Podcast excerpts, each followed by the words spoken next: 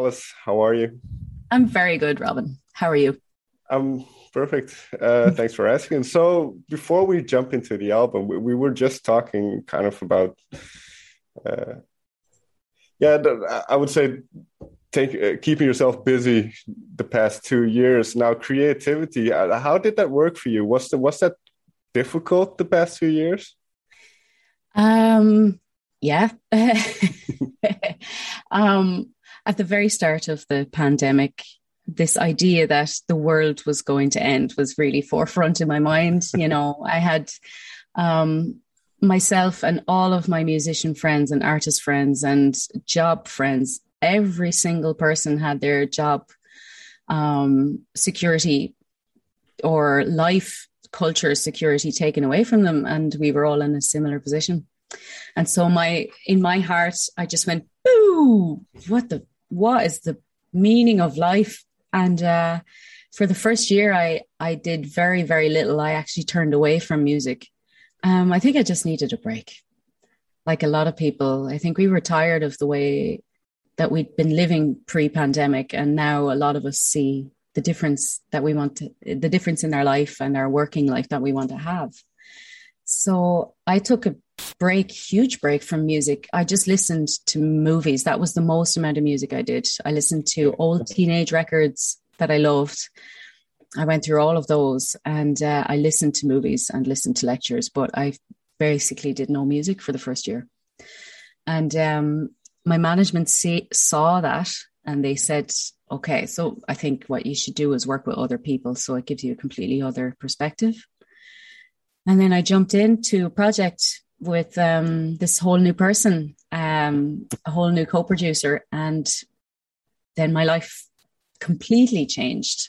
It's like um, it's if you were a painter, it's like being handed completely other paints. Um, your world just develops and blossoms. Um, but the first year, no, I did fucking nothing. I, I had nothing to do. I had nothing to give. Yeah when you took stock of of your career and what you've done so far well what were the things that you noticed? What were the things that kind of stuck? Um oh that's a nice question. It it wasn't negative per se. The the feeling wasn't negative. Okay. it was more i've done so much um that i'm not that I was thinking maybe I should just do something completely different. And that's why I started to make furniture and paint and um, I started thinking, well, if the world is going to change now, maybe music is not so useful anymore because it's not so physical. It's more ethereal and, you know, it's mm. up in the air. I know it's very healing. Um, music for me is a healing thing. I mean, the music that I love, that I listen to, I, I would die without it. So I understand um, that it is also important to make music. I know that, yeah, but it's it's up in the fucking air. It's like, but with furniture making, you could possibly learn to, you know, connective skills. And that's where the hands idea for the album came in because I thought, well, what can I do? What can I physically do that can help? Mm. Um, so I started gathering these skills, these other skills aside from music, um, which would make me useful in this new world. And uh, yeah, uh, it was it was very helpful helpful to think outside of the musical box, and what that gave to me then was I began to look at music in a fun way rather than a job way. Mm-hmm. I hate to even use the word job because it's really not a job. You know, it's not. It's fun, and you travel and you make music. Um, but after I decided, okay, maybe music is not the thing that's going to keep me afloat or alive or anything um, that was when music began to be really fun and experimental. Mm. And that's uh, where this album came from. It was a place of like, ah, fuck it. Let's just have fun and not care what anybody thinks. And um, so we weren't under any pressure from how to sound or uh, to accommodate uh, any business, or it was just a fun experience with a friend, with a new friend. Yeah yeah you mentioned this new palette then that you kind of had to paint with musically um what what was it like then were you like a kid in a candy store trying out everything and anything or how, how did that those first couple of attempts go Oh, that's a nice. It's a nice visual. Like you go in and you see a kid, and there, there was man. There was so much childlike. There was there was laughter that I hadn't done in such a long time. You know, where you laugh at yourself because you're laughing so weirdly, um, or so deeply, and and then, I mean, we were in the country, really deep in the country, and we would make in extremely stupid techno music just for the fun of it, you know. And it was this environment of having the best of everything, the best of all the equipment in the world, and then using this tiny little cigar speaker and putting a fucking like 2000 euro electric guitar through it, this tiny, and just having fucking stupid fun and saying, "Oh my god, that sound is so unusual. Let's use it." Or or and nostalgia was a really like we used a lot of nostalgic sounds. Like what what song did you love in the eighties? Okay, let's fucking mm. all right. Let's explore that sound. And so there is a lot of um, you know, this phrase never uh never give away your influences. I think it's like no, just a nod to your influences is a very nice thing. Um, sure. But yeah, it was a uh, like you say, kid in a ca- in a candy shop. We just had no time. Uh, there was no time limit and we could just do what we want. Nobody was looking over our shoulders asking us for something. And we, we were like, let's try and get it done in 50 weeks. And we did. Okay. Yeah. And you mentioned uh, listening to old records kind of, uh, of, of when you were a teenager. And now you mentioned kind of this, this nostalgic uh, sound. Uh, what is it? Because I find myself listening to a lot of synthwave uh, music these days. It's kind of this this uh, they call it retro futurism or something. Oh, cool. But but the, this sound of the 80s or, or, perhaps just of, of anyone's childhood uh, no matter what the sounds were uh, what makes it so compelling? It feels safe. Uh, you feel very safe and comforted when you listen to something that touched you when you were 15 or you know i mean they say that the the teenage years are the most influential on on your musical loves and your musical background and and your personality actually. Um and i found the things that i loved when i was that age i felt very free and very um worryless when i was my teenage years and i used songs that made me dance actually because the um 2019 2020 oh, sorry 2020 was a very stagnant year you know there was a lot of sitting a lot of lying sure. down a lot of sleeping um, a lot of tiredness um, which i think a lot of us went through and um, so i didn't want to live that life anymore i was like i am a very energetic person i need i need exercise to feel good and um so I used music that from the 80s that made me want to like fucking do this, you know, mm-hmm. move even the smallest bit, just anything. I needed excuses to make myself move. Um, so yeah, it was like Pat Benatar, fucking shoulder pad 80s tunes and um, driving music sounds, you know, um, Bruce Springsteen, you know, straight bass line, straight kick, straight snare. Um, it was it was a, a an exercise in productivity and movement. Actually, was mm. the record um, because I knew also that hopefully at the end of the two years or or hopefully at the end of the pandemic cycle, which they said was usually four years, that I'm gonna I was like at the end of this, I'm gonna get the most amazing fucking band and I'm gonna get drums, bass, synth, and loud. Everybody's to play loud and heavy and fast for two hours every night. It's just to be full on fucking extreme expenditure of energy. Um, so I wrote a record that would I'd be able to do that. Right. Now, the start of this, uh, you mentioned trying to get fit, and then this this fits well musically as well. Is uh, I lose myself completely, which which is uh, which does ha- uh, embody those those those uh, nostalgic sounds, but also has that meaning for you where you kind of felt like you had to make a change for the better in terms of health. Um, yes. So, so that process um, did that give you a lot of energy? I, I imagine I, I, stopped drinking, or I, not officially, but I don't drink that much anymore uh, since I've yeah. been out of college, and it made made a big difference. So. Yeah, it's. I mean, when you see what it does to your life comparatively after you give it up, it's like, why would I? Why does anybody drink? It's like, it's it's unhealthy. It clouds your mind, and you think that you're more creative. You think that it helps your creativity, and in the end, it just does doesn't do any of that. It's just a stupid fucking drug, um, addictive drug, and mm. it's yeah. So, um, I really recognized that I wasn't clear headed, and I was holding myself back, and I'd be like, I really want to go down this path, or I really want to do this with my life, and then I go oh, I drink and and it was just this vicious cycle.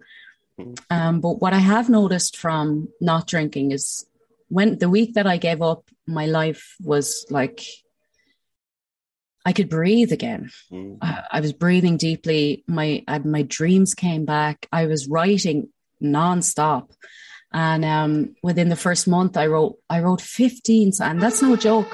Sorry. Okay. No, sorry. I, I wrote 15 fucking songs the first month. It was as if my body was just like screaming at me to just give up the drink. Because uh, I came from it, it was getting pretty serious. You know, I was drinking shots first thing in the morning mm. just to get through the day, and it was all becoming a little bit too dangerous. And um, I was like, look, I practiced this a lot in my life. I want to be an energetic. I want to get my energy back, and I want to do these two-hour shows every night. So you know, I can't do that if I'm drinking. Um, so there was a lot of future thinking. Uh, thinking about my future went into giving up drink and and getting into exercise and um, just generally thinking for my future. You know, yeah. Those fifteen songs did did any of them end up on the album? Yeah, um, eight of them. Okay. Yeah. Okay. Yeah, yeah. There was um two two that weren't written. So uh Go Go was written on the previous record. Hmm. But it was it really became the song that it is on this record. And uh the other song, I can't even remember what the other song was, to be honest with you. Uh I'd have to look at my phone book or my list. Um w- there was two songs basically that were not written on the 50 weeks, but they were just fragments of it. Um, but I'd like to think that the whole record was written in that in that first month, and then we just fixed it, fleshed everything, and carved everything over the course of the following 50 weeks. Um, but having the having the whole record at the very start, it's so fresh and and mm. raw, and um, it, it there's that idea again. A kid in a candy shop. It was like, wow, this outpouring of new energy and uh, new new way of writing was like yeah i used the lyric but it was honestly like a key in the door hmm. yeah yeah it was uh i'd highly recommend somebody giving up drink or taking on exercise or doing something huge making a huge decision just before they write a record Okay. Um, certainly helped. Definitely helped. Yeah. And this goes into then, I suppose, uh, what's wrong with changing, and obviously that's about uh, more societal topics as well. But the, just the notion uh, of change, I, I suppose, uh, is very a very interesting one because on the one hand, you would say change is inevitable. Everything's changing all around us all the time. Uh, but then, for some reason, as humans, cling to to whatever we can uh, at times. So, for you, wh- why is making a change or a big change like that? It, why is that so impactful for you?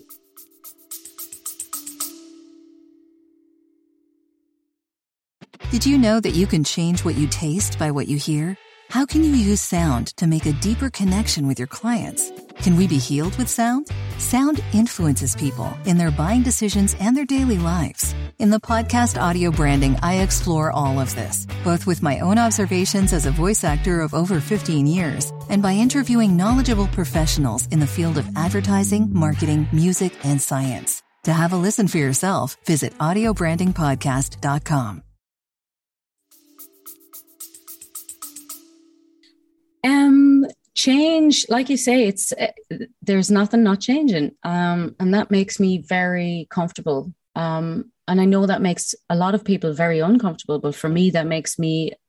That's where I shine. I'm like, okay. oh, what anything could happen. So let's just take what we have right now and make the best of it actually um, so that's why i love mistakes on stage because sometimes they bring out a different chord that you've you would never have invented um, or you sing a bit differently or or somebody laughs at something and then you take that punchline that they laughed at that you didn't recognize and you bring that into something else in your stage show or your jokes between songs there's always something to learn.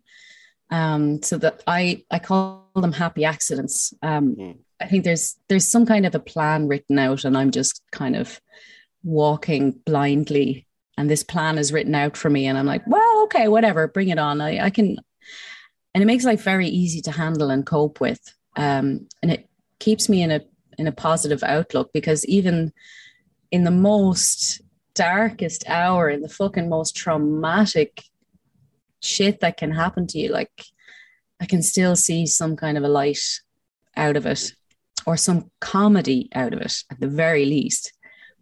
Um well, yeah sorry this might be uh, maybe i'm wrong uh, but is this the way kind of hands became a kind of the theme or the, or the album uh, title as well where you kind of looked at something i would imagine was quite tra traumatic that happened when you were very young but you can kind mm. of find the other side of it yeah yeah oh, that's very true because um, i recognize that uh, ever since my uh, accident happened with my hand i cut all my fingers mm. off on my left hand that um, I really find the attention that it gets is hilarious because some some people think, "Oh my God, you poor thing," and um, and get really sad about it, and I and I and I laugh because I think, "Why are you sad about it?" I'm not in the slightest bit sad about it, and I find these reactions that people have to something that is not not their problem or their you know not for them to worry about sure. um i find that very funny and and uh obviously I got a lot of attention out of something so probably painful and shocking. So for me, pain and shock amounts to getting love and attention and care. That these are little theories that I've tried to work out is like, why do I like scars? Why do I like mm. stories? And and I'm not scared of trauma and I'm not, you know, all these little things. And I think it definitely amounts from that. And I my early early memories of what people thought of me. Uh, people would say oh it's very tragic that you'll never be able to play the guitar as well as you should be or you'll never be able to play the piano as well as professionals. And i remember thinking but my heart is in it. And i know that there's some players who are better than me that their heart is not in it.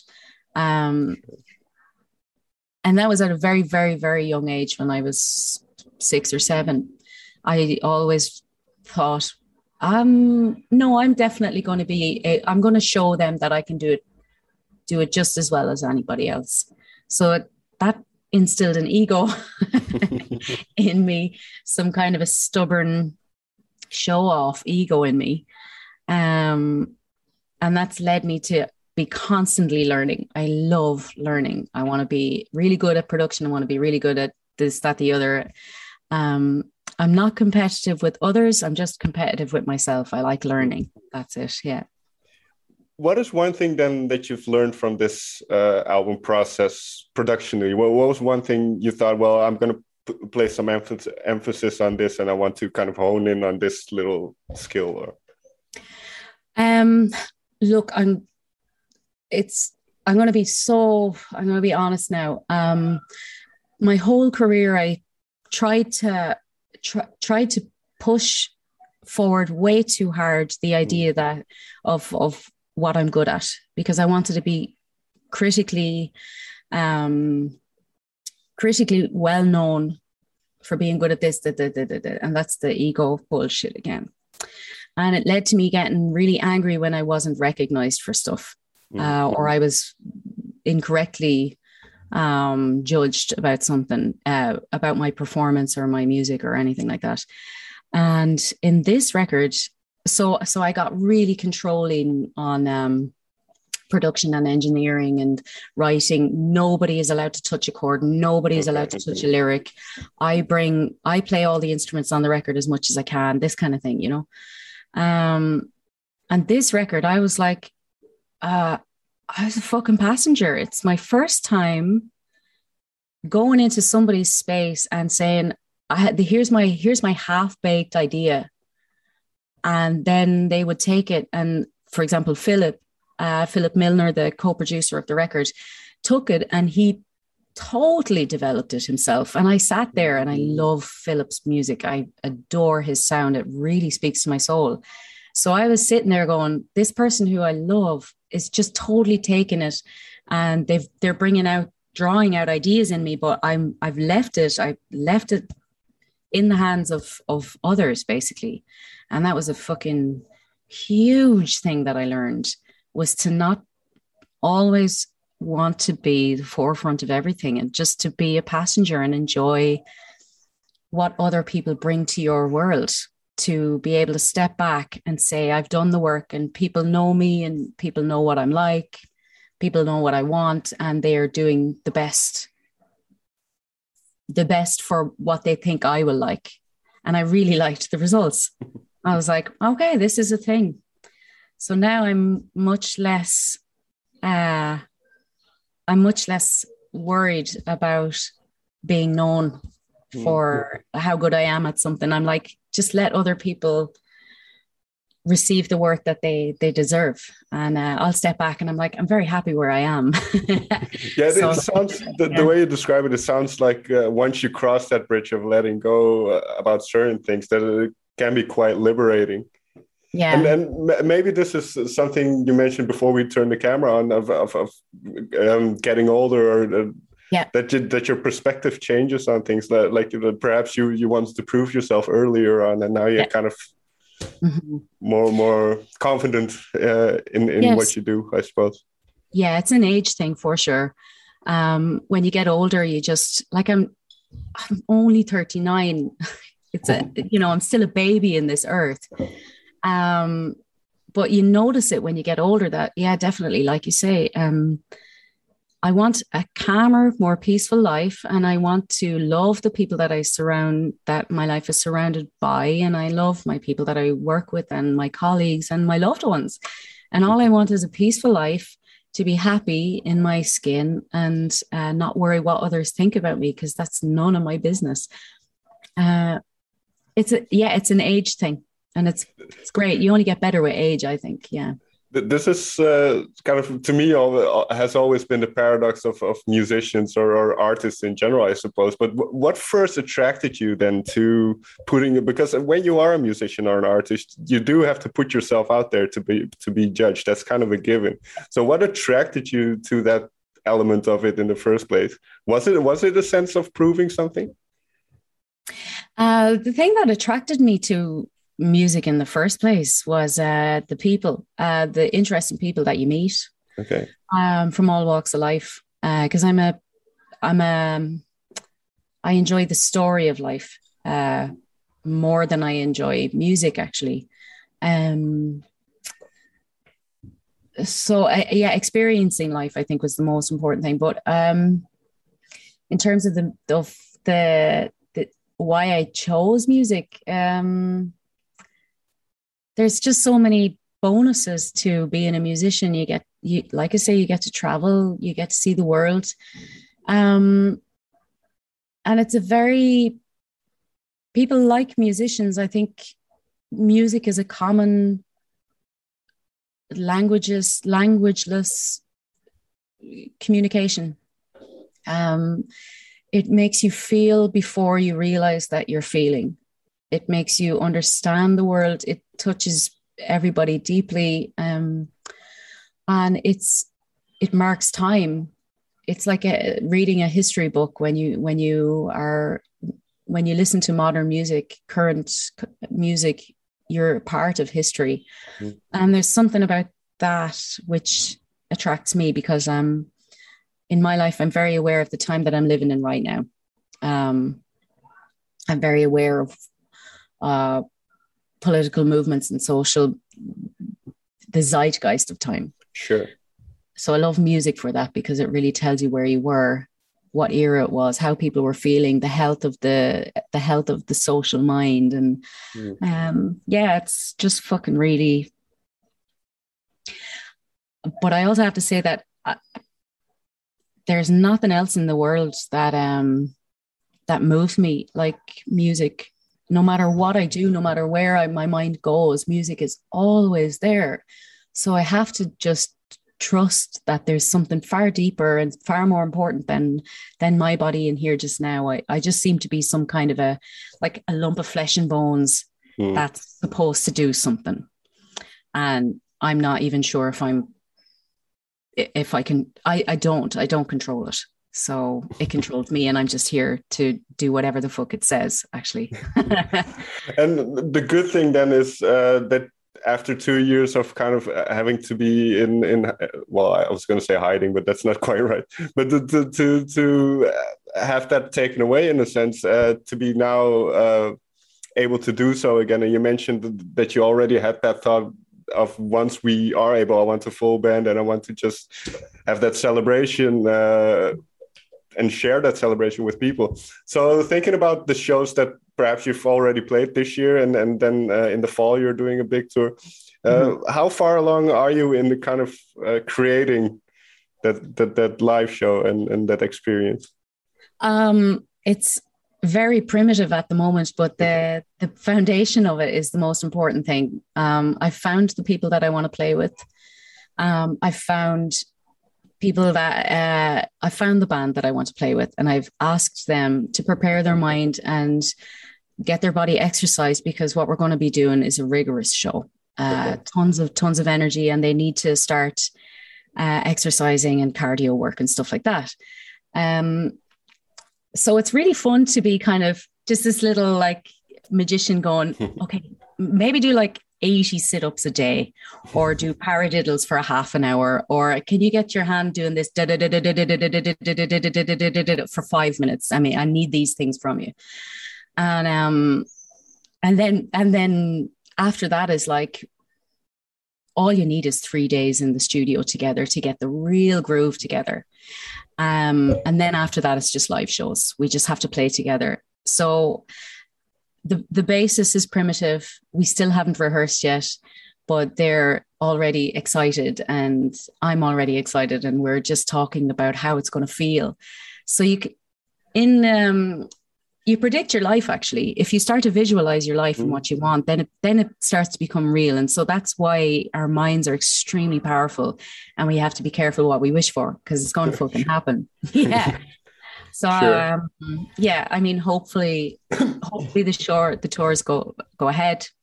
Hopefully nobody fucking dies. Um, and at the same time, if everything doesn't happen, I expected it to. So everything's going to be okay. Yeah.